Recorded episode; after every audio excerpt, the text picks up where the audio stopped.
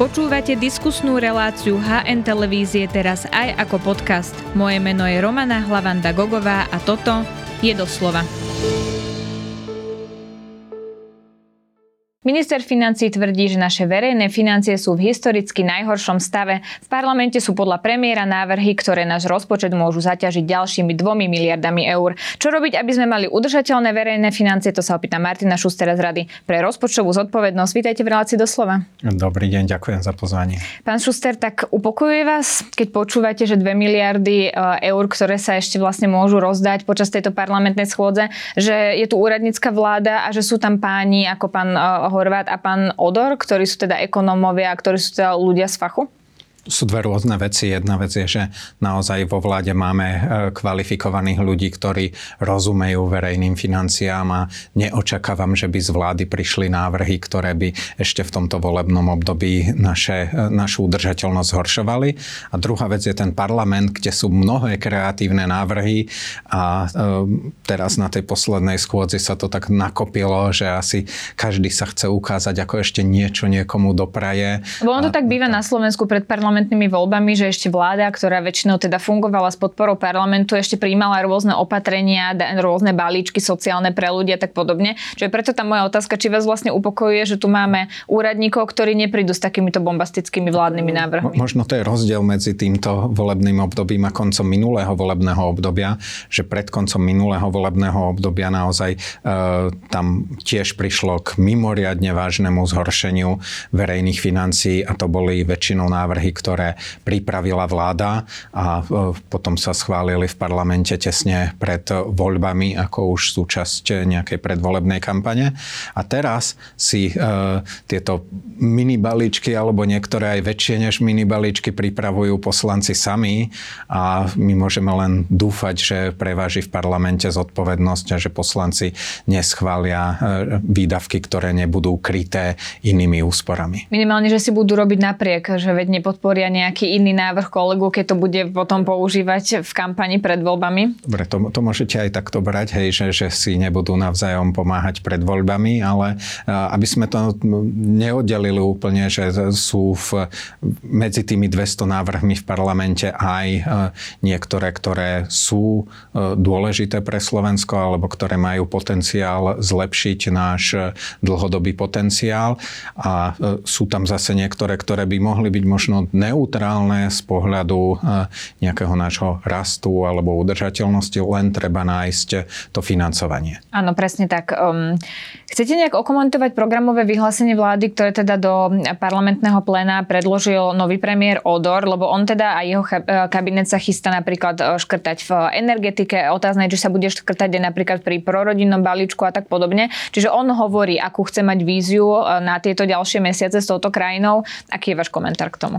Tak, mo- možno sa treba pozrieť na to, že čo táto vláda chce pripraviť pre budúcnosť a čo chce dosiahnuť ešte teraz. A teraz do volieb, alebo na, na to obdobie, kým tu táto vláda naozaj bude vládnuť, tak eh, tie ambície sú pomerne skromné, alebo možno by som povedal, že realistické aj mhm. vzhľadom na to, že vláda už nestihne pripraviť žiadnu novú legislatívu, ktorú by súčasný parlament ešte stihol schváliť. Takže tie zmeny sú len v rámci tých možností, ktoré vláda má buď samotným riadením verejného sektora alebo e, nejakými nariadeniami vlády.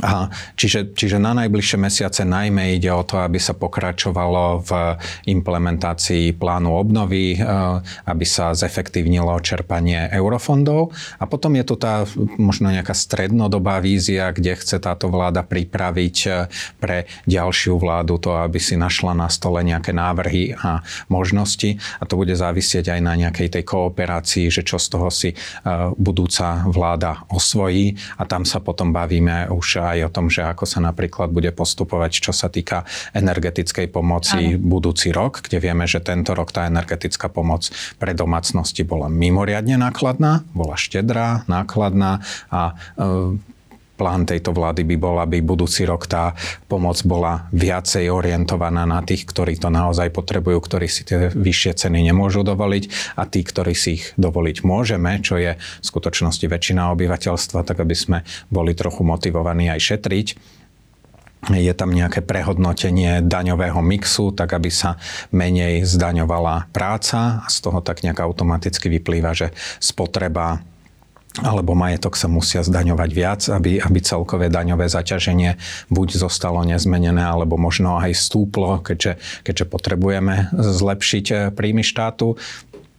Je v programovom vyhlásení vlády veľký dôraz na vedu, výskum a inovácie, čiže nie len na to, že keď máme nejaký koláč v ekonomike a chceme ho rozdeliť, že ktorej skupine dáme viacej z toho koláča a ktorej menej, ale veda, výskum a inovácie by nám mali pomôcť tomu, aby ten koláč rástol a keď budeme mať väčší koláč, tak každý nakoniec môžeme mať eh, z neho uh, väčší uh, kus. Mm-hmm. Je, ta, je tam tiež dôraz na vzdelávanie, čo, čo je tiež tá pomoc, aby, aby, aby naša ekonomika rástla, ale všetko sú to veci, ktoré sa nedajú spraviť za niekoľko mesiacov, čiže sú to nejaké kroky, k tomu, aby sme e, sa postupne zlepšovali a aby ekonomika rýchlejšie rástla v ďalších rokoch a možno až 10 ročiach. Áno, áno, sú tam krátkodobé, strednodobé aj tie dlhodobé ciele. Vy ste povedali viacero vecí, tak napadlo ma pri tej energetike, keď sme sa rozprávali, že teda bola tu pomoc pre všetkých a mala by byť tá pomoc adresná. To, čo poved, počúvame z úst politikov je, že my nevieme adresne pomáhať, pretože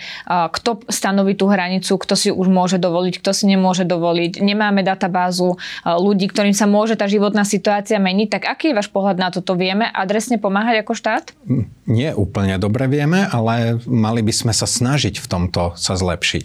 A to je možno jeden z dôvodov, prečo tá pomoc e, tento rok bola plošná, lebo my na jednej strane napríklad vieme, kto sú tí ľudia, ktorí sú v motnej núdzi, alebo kto sú tí ľudia, ktorí sú možno e, niekde na 1,5 násobku životného minima, alebo do dvojnásobku, čiže stále ľudia, ktorí sú nejako ohrození chudobou.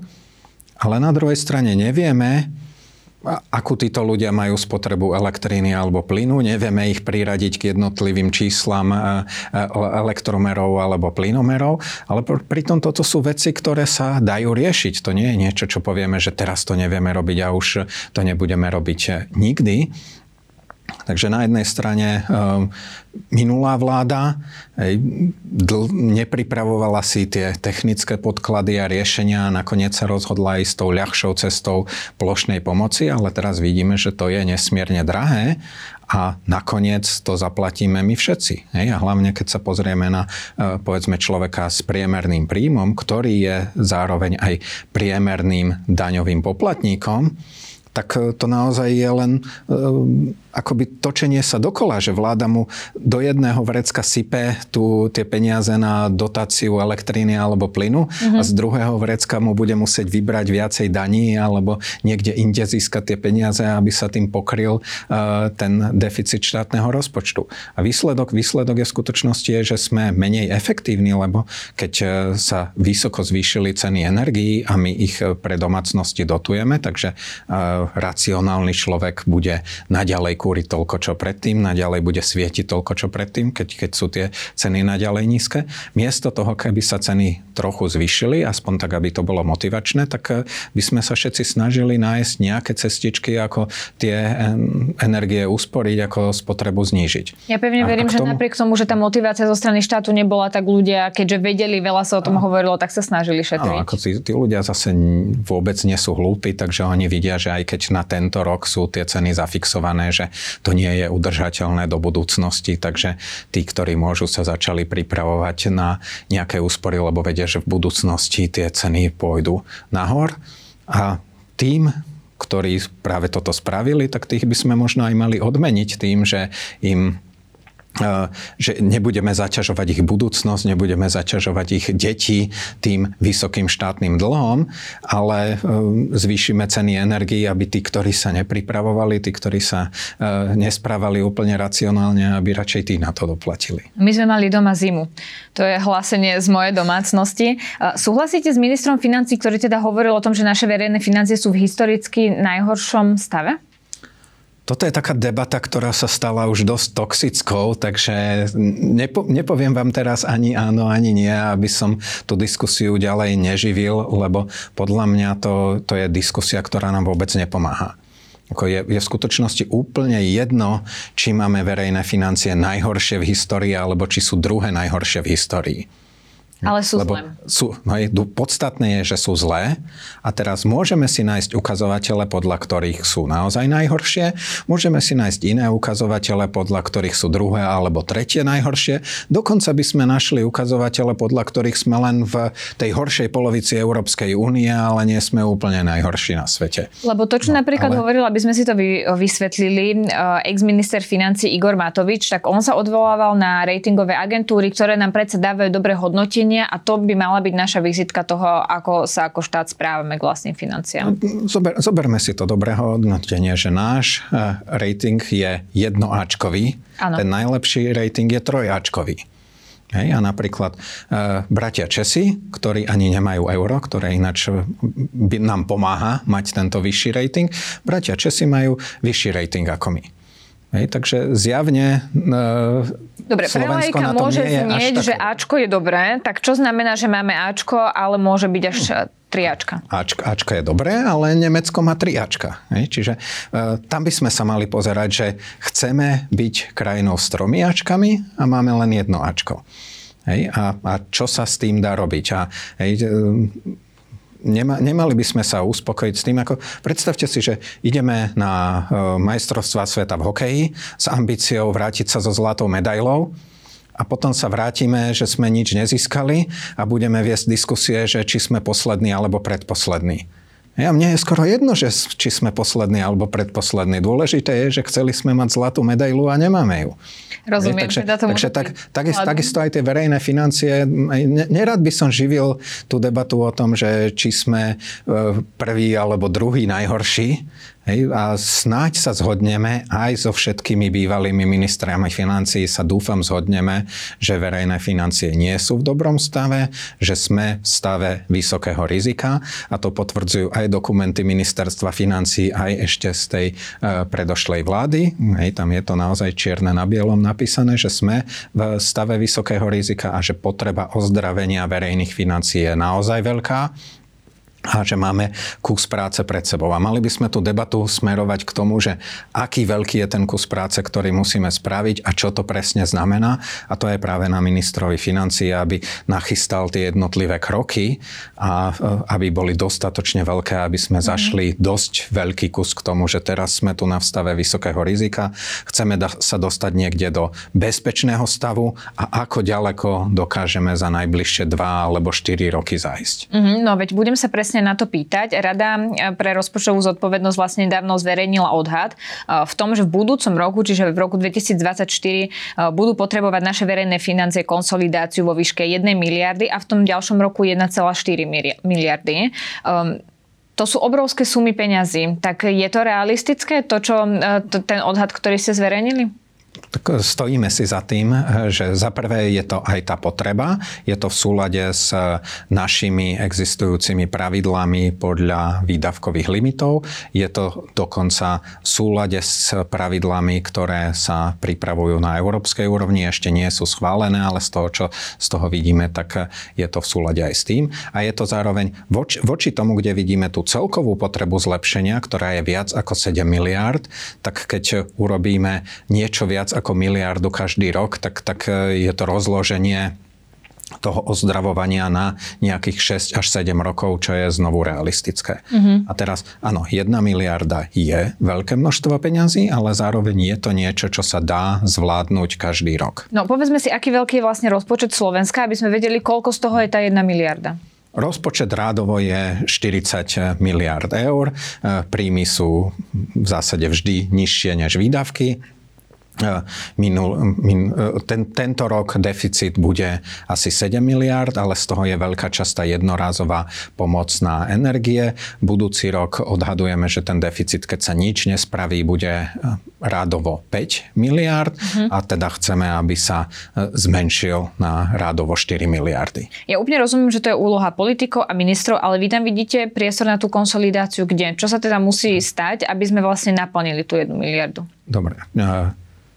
Možnosť, možností je veľa a teraz, teraz ide o to, aby sme vybrali, e, čo je z toho najlepšie. E, historická skúsenosť nielen Slovenska, ale aj iných krajín ukazuje, že e, naj úspešnejšie a najtrvácnejšie sú také konsolidácie, ktoré sa zameriavajú viacej na výdavky. Čiže ak by sme povedali, že viac ako polovicu alebo aspoň dve tretiny by sme mali ušetriť na výdavkoch, tak e, potom sa bavíme buď o tom, že sa vrátime s niektorými takými štedrými programami pomoci alebo ich zmenšíme. E, môžeme hovoriť o veciach, ako bol napríklad pro rodinný balíček, kde sa 4, štvornásobne zvýšila podpora pre rodiny s deťmi a možno sme nemuseli zvýšiť až štvornásobne, možno stačilo len dvojnásobne. Alebo 13. dôchodky, čo je teda logicky celkom nezmysel, keďže mesiacov v roku je 12, tak prečo by e, dôchodkov malo byť 13? Alebo môžeme siahnuť na e, verejné investície, a hej, tam, tam sa to robí najľahšie. Môžeme siahnuť na nejakú prevádzku štátu a bežné výdavky na verejné obstarávanie. Môžeme siahnuť na nejakú tú nadstavbu, hej, na kultúru alebo šport, povedať si, že teda keď krajina musí veľa šetriť, tak, tak tieto také luxusnejšie veci si možno nemôžeme až tak dovoliť. Na strane príjmov tie z ekonomického pohľadu najlepšie opatrenia by bolo zvýšiť dane z majetku a najmä dane z nehnuteľnosti sú na Slovensku až smiešne nízke. No to som sa presne chcela opýtať, že vlastne bez zvyšovania daní sa nemôžeme baviť o konsolidácii? Ako my, myslím si, že povedzme, že jeden rok alebo aj dva roky vieme, vieme e, šetriť len na výdavkoch, mm-hmm. ale ten, tá potreba konsolidácie je taká veľká, že asi si ťažko, že asi si ťažko predstaviť, že povedzme, ke, keď budeme e, miliardu e, uťahovať rok po roku a už bude štvrtý, piatý, šiestý rok, že tam nedojde k žiadnemu zvýšeniu daní. Mm-hmm. A znovu sa môžeme baviť buď o daniach, ktoré e, nezhoršujú ekonomický vývoj. My ste to už začali, že napríklad dane z nehnuteľnosti. Čiže dane z nehnuteľnosti sú na Slovensku mnohonásobne nižšie než vo väčšine vyspelých krajín. Nejaký priestor je ešte aj v zdaňovaní externality, čiže škodlivých vecí vecí, najmä e, dane z rôznych druhov znečistenia zo skleníkových e, plynov a podobne, aj keď tie sa už zvýšili pomerne výrazne v posledných povedzme desiatich rokoch, ale mhm. nejaký priestor tam ešte je. A jednoducho by sa dalo konsolidovať, keby sme zvýšili niektoré z tých naozaj veľkých daní. Najdôležitejšia je daň e, z pridanej hodnoty, takže tam naozaj zvýšenie o 1 e, percentuálny bod by pridalo štátnej kase pomerne veľa, ale to, to zase už naozaj uvidíme pri každom jednom nákupe zvýšenie takýchto daní.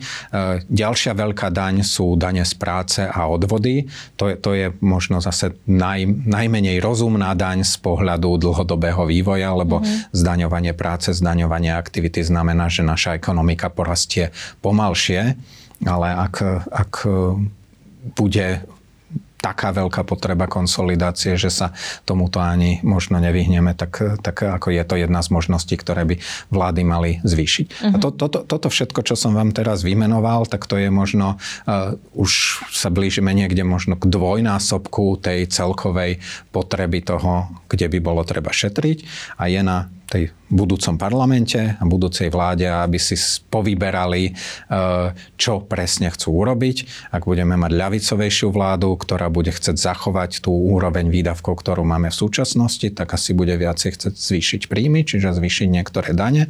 Ak budeme mať pravicovejšiu vládu, ktorá bude chcieť mať menší štát, tak tá bude chcieť zachovať súčasné daňové zaťaženie a šetriť oveľa viac na výdavkoch. A možno to bude nejaký mix, e, že sociálna demokracia, pravica na niečom v strede sa teda dohodnú. Ak sa na to pozeráte uh, tak celkovo na naše verejné financie a na to, ako sa to vyvíja do budúcna, čo sa vlastne stane, ak by sme nekonsolidovali verejné financie? Čo nás čaká, čo si vlastne kreslíme? Očakávanie, že nielen budúci rok, ale najbližšie asi 4 roky naše deficity budú okolo tých 5 miliard eur ročne. Mm-hmm. To je za predpokladu, že sa nepríjmu žiadne opatrenia, ktoré by to zlepšili. A teraz si pozrite, že v súčasnosti náš dlh je 58% hrubého domáceho produktu a ak k nemu pridáme ďalších 5 miliard každý rok z tých deficitov, tak, tak nám ten dlh začína pomerne svižne rásť A niektorí sa možno utešujú, že necelých 60% to je nič oproti krajinám ako Taliansko alebo Grécko, ktoré majú dvojnásobné dlhy ale tí Taliani napríklad tých svojich 120% majú už 30 rokov.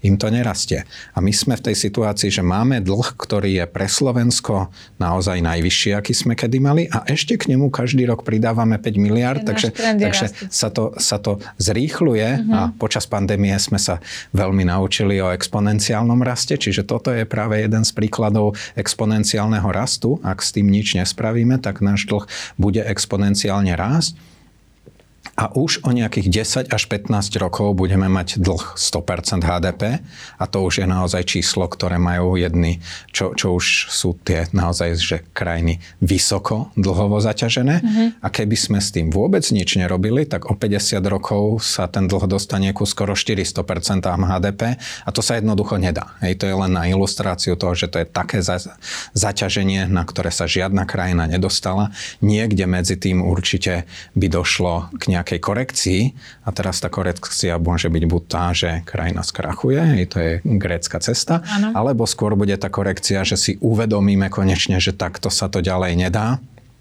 a výrazne budeme brzdiť. Uh-huh. Ale čím neskôr začneme brzdiť, tým to bude náročnejšie.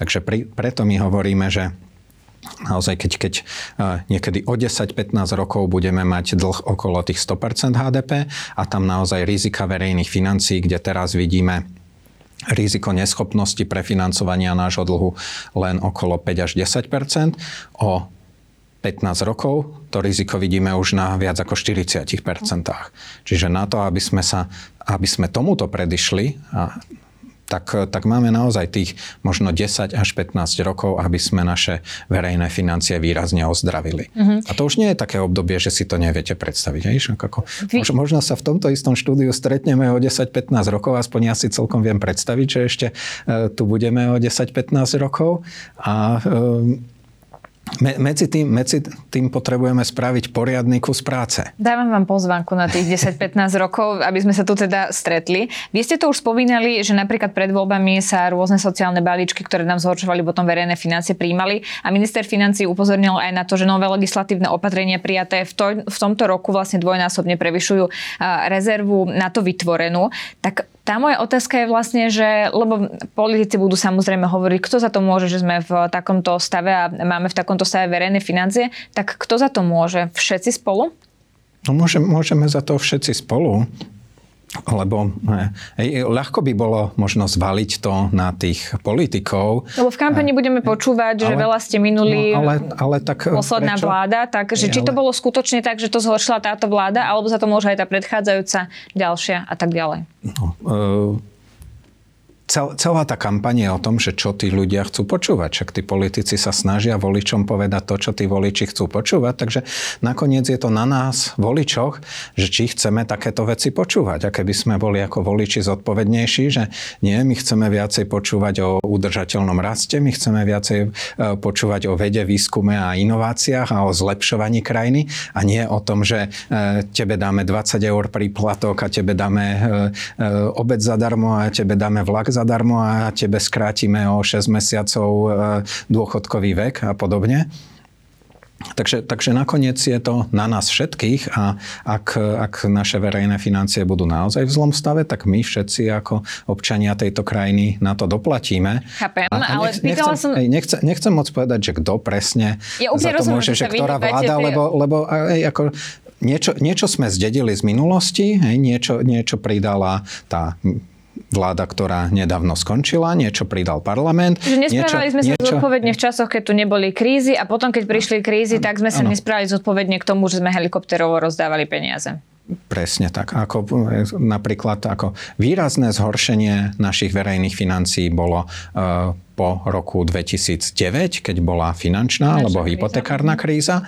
Vtedy v reakcii na to, že vtedy sme videli, že naše verejné financie sú tiež po veľmi zlom stave a vtedy si to politici uvedomovali, tak vtedy sa napríklad prijal v roku 2011 zákon, ústavný zákon o rozpočtovej zodpovednosti, ktorý nastavil nejaké mantinely, a zriadil tiež Radu pre rozpočtovú zodpovednosť. A mysleli sme si, že nastavením týchto pravidiel, aby sa verejné financie ozdravovali, takže to naozaj k tomu povedie.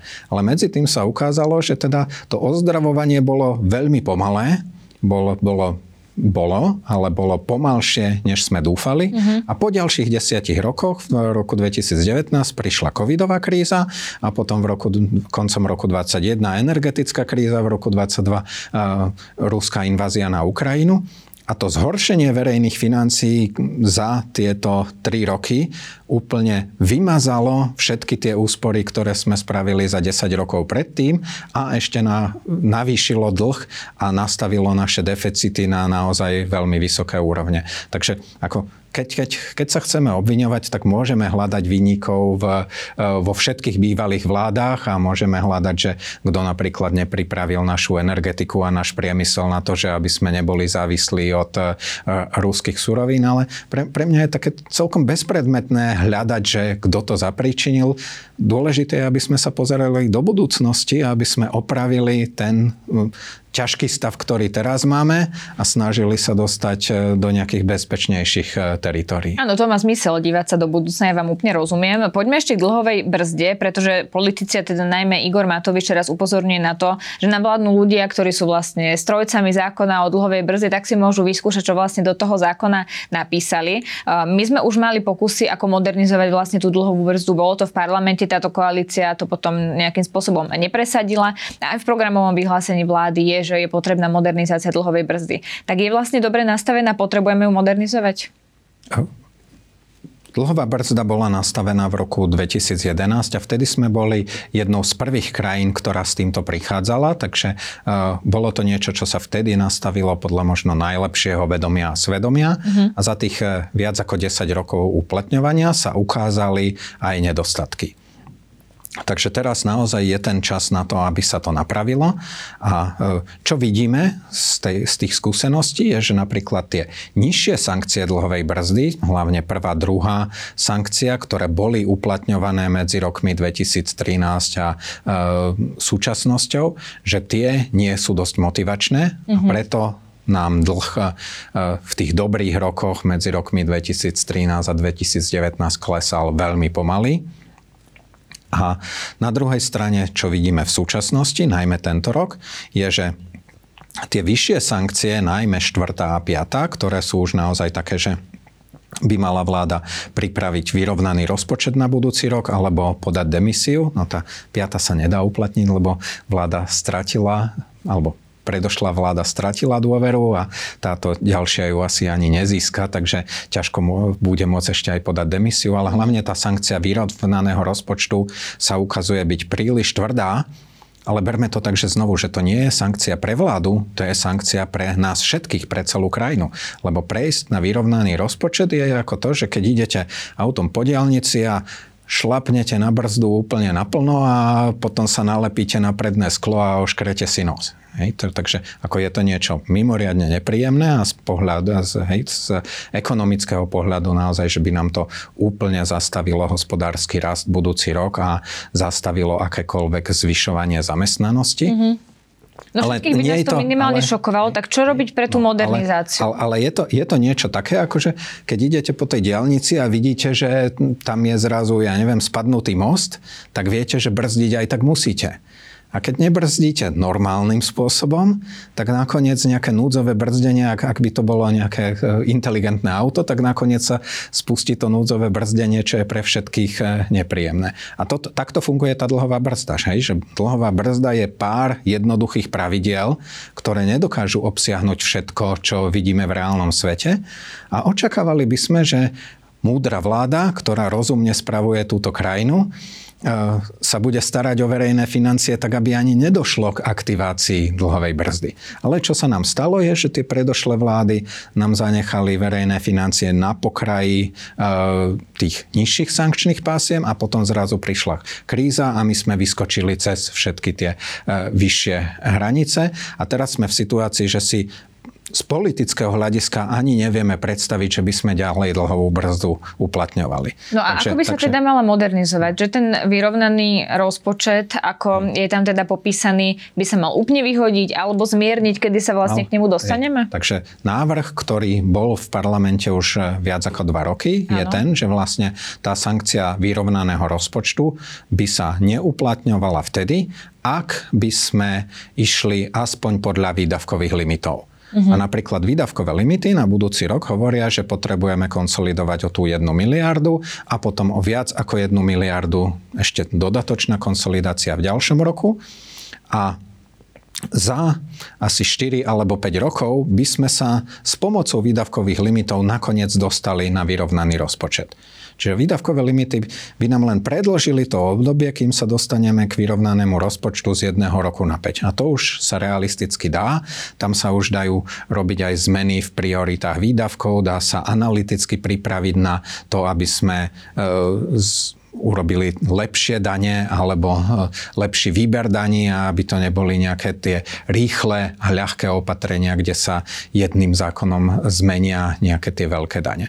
Čiže e, toto by akoby dávalo trošku väčšiu flexibilitu a vyhli by sme sa týmto veľkým skokom. Mm-hmm. No len žiaľ teda parlament dva roky na tom zákone sedel a odsúvalo sa to zo schôdze na schôdzu a teraz na tejto schôdzi sa e, to definitívne vzdalo a e, asi teda až nový parlament bude môcť e, tento zákon upraviť. Mm-hmm, ale minimálne je dôležité debatovať o tom, aby sme no, stále upozorňovali treba, na to, že je potrebná treba, lebo, lebo teraz, teraz sme v takej ťažkej situácii, čo sa týka dlhu, že prísne uplatňovanie tých sankcií sankcií by bolo naozaj pre ekonomiku veľmi nepríjemné a nie len pre ekonomiku, mm-hmm. ale teda pre, pre nás všetkých, ktorí v tejto krajine žijeme.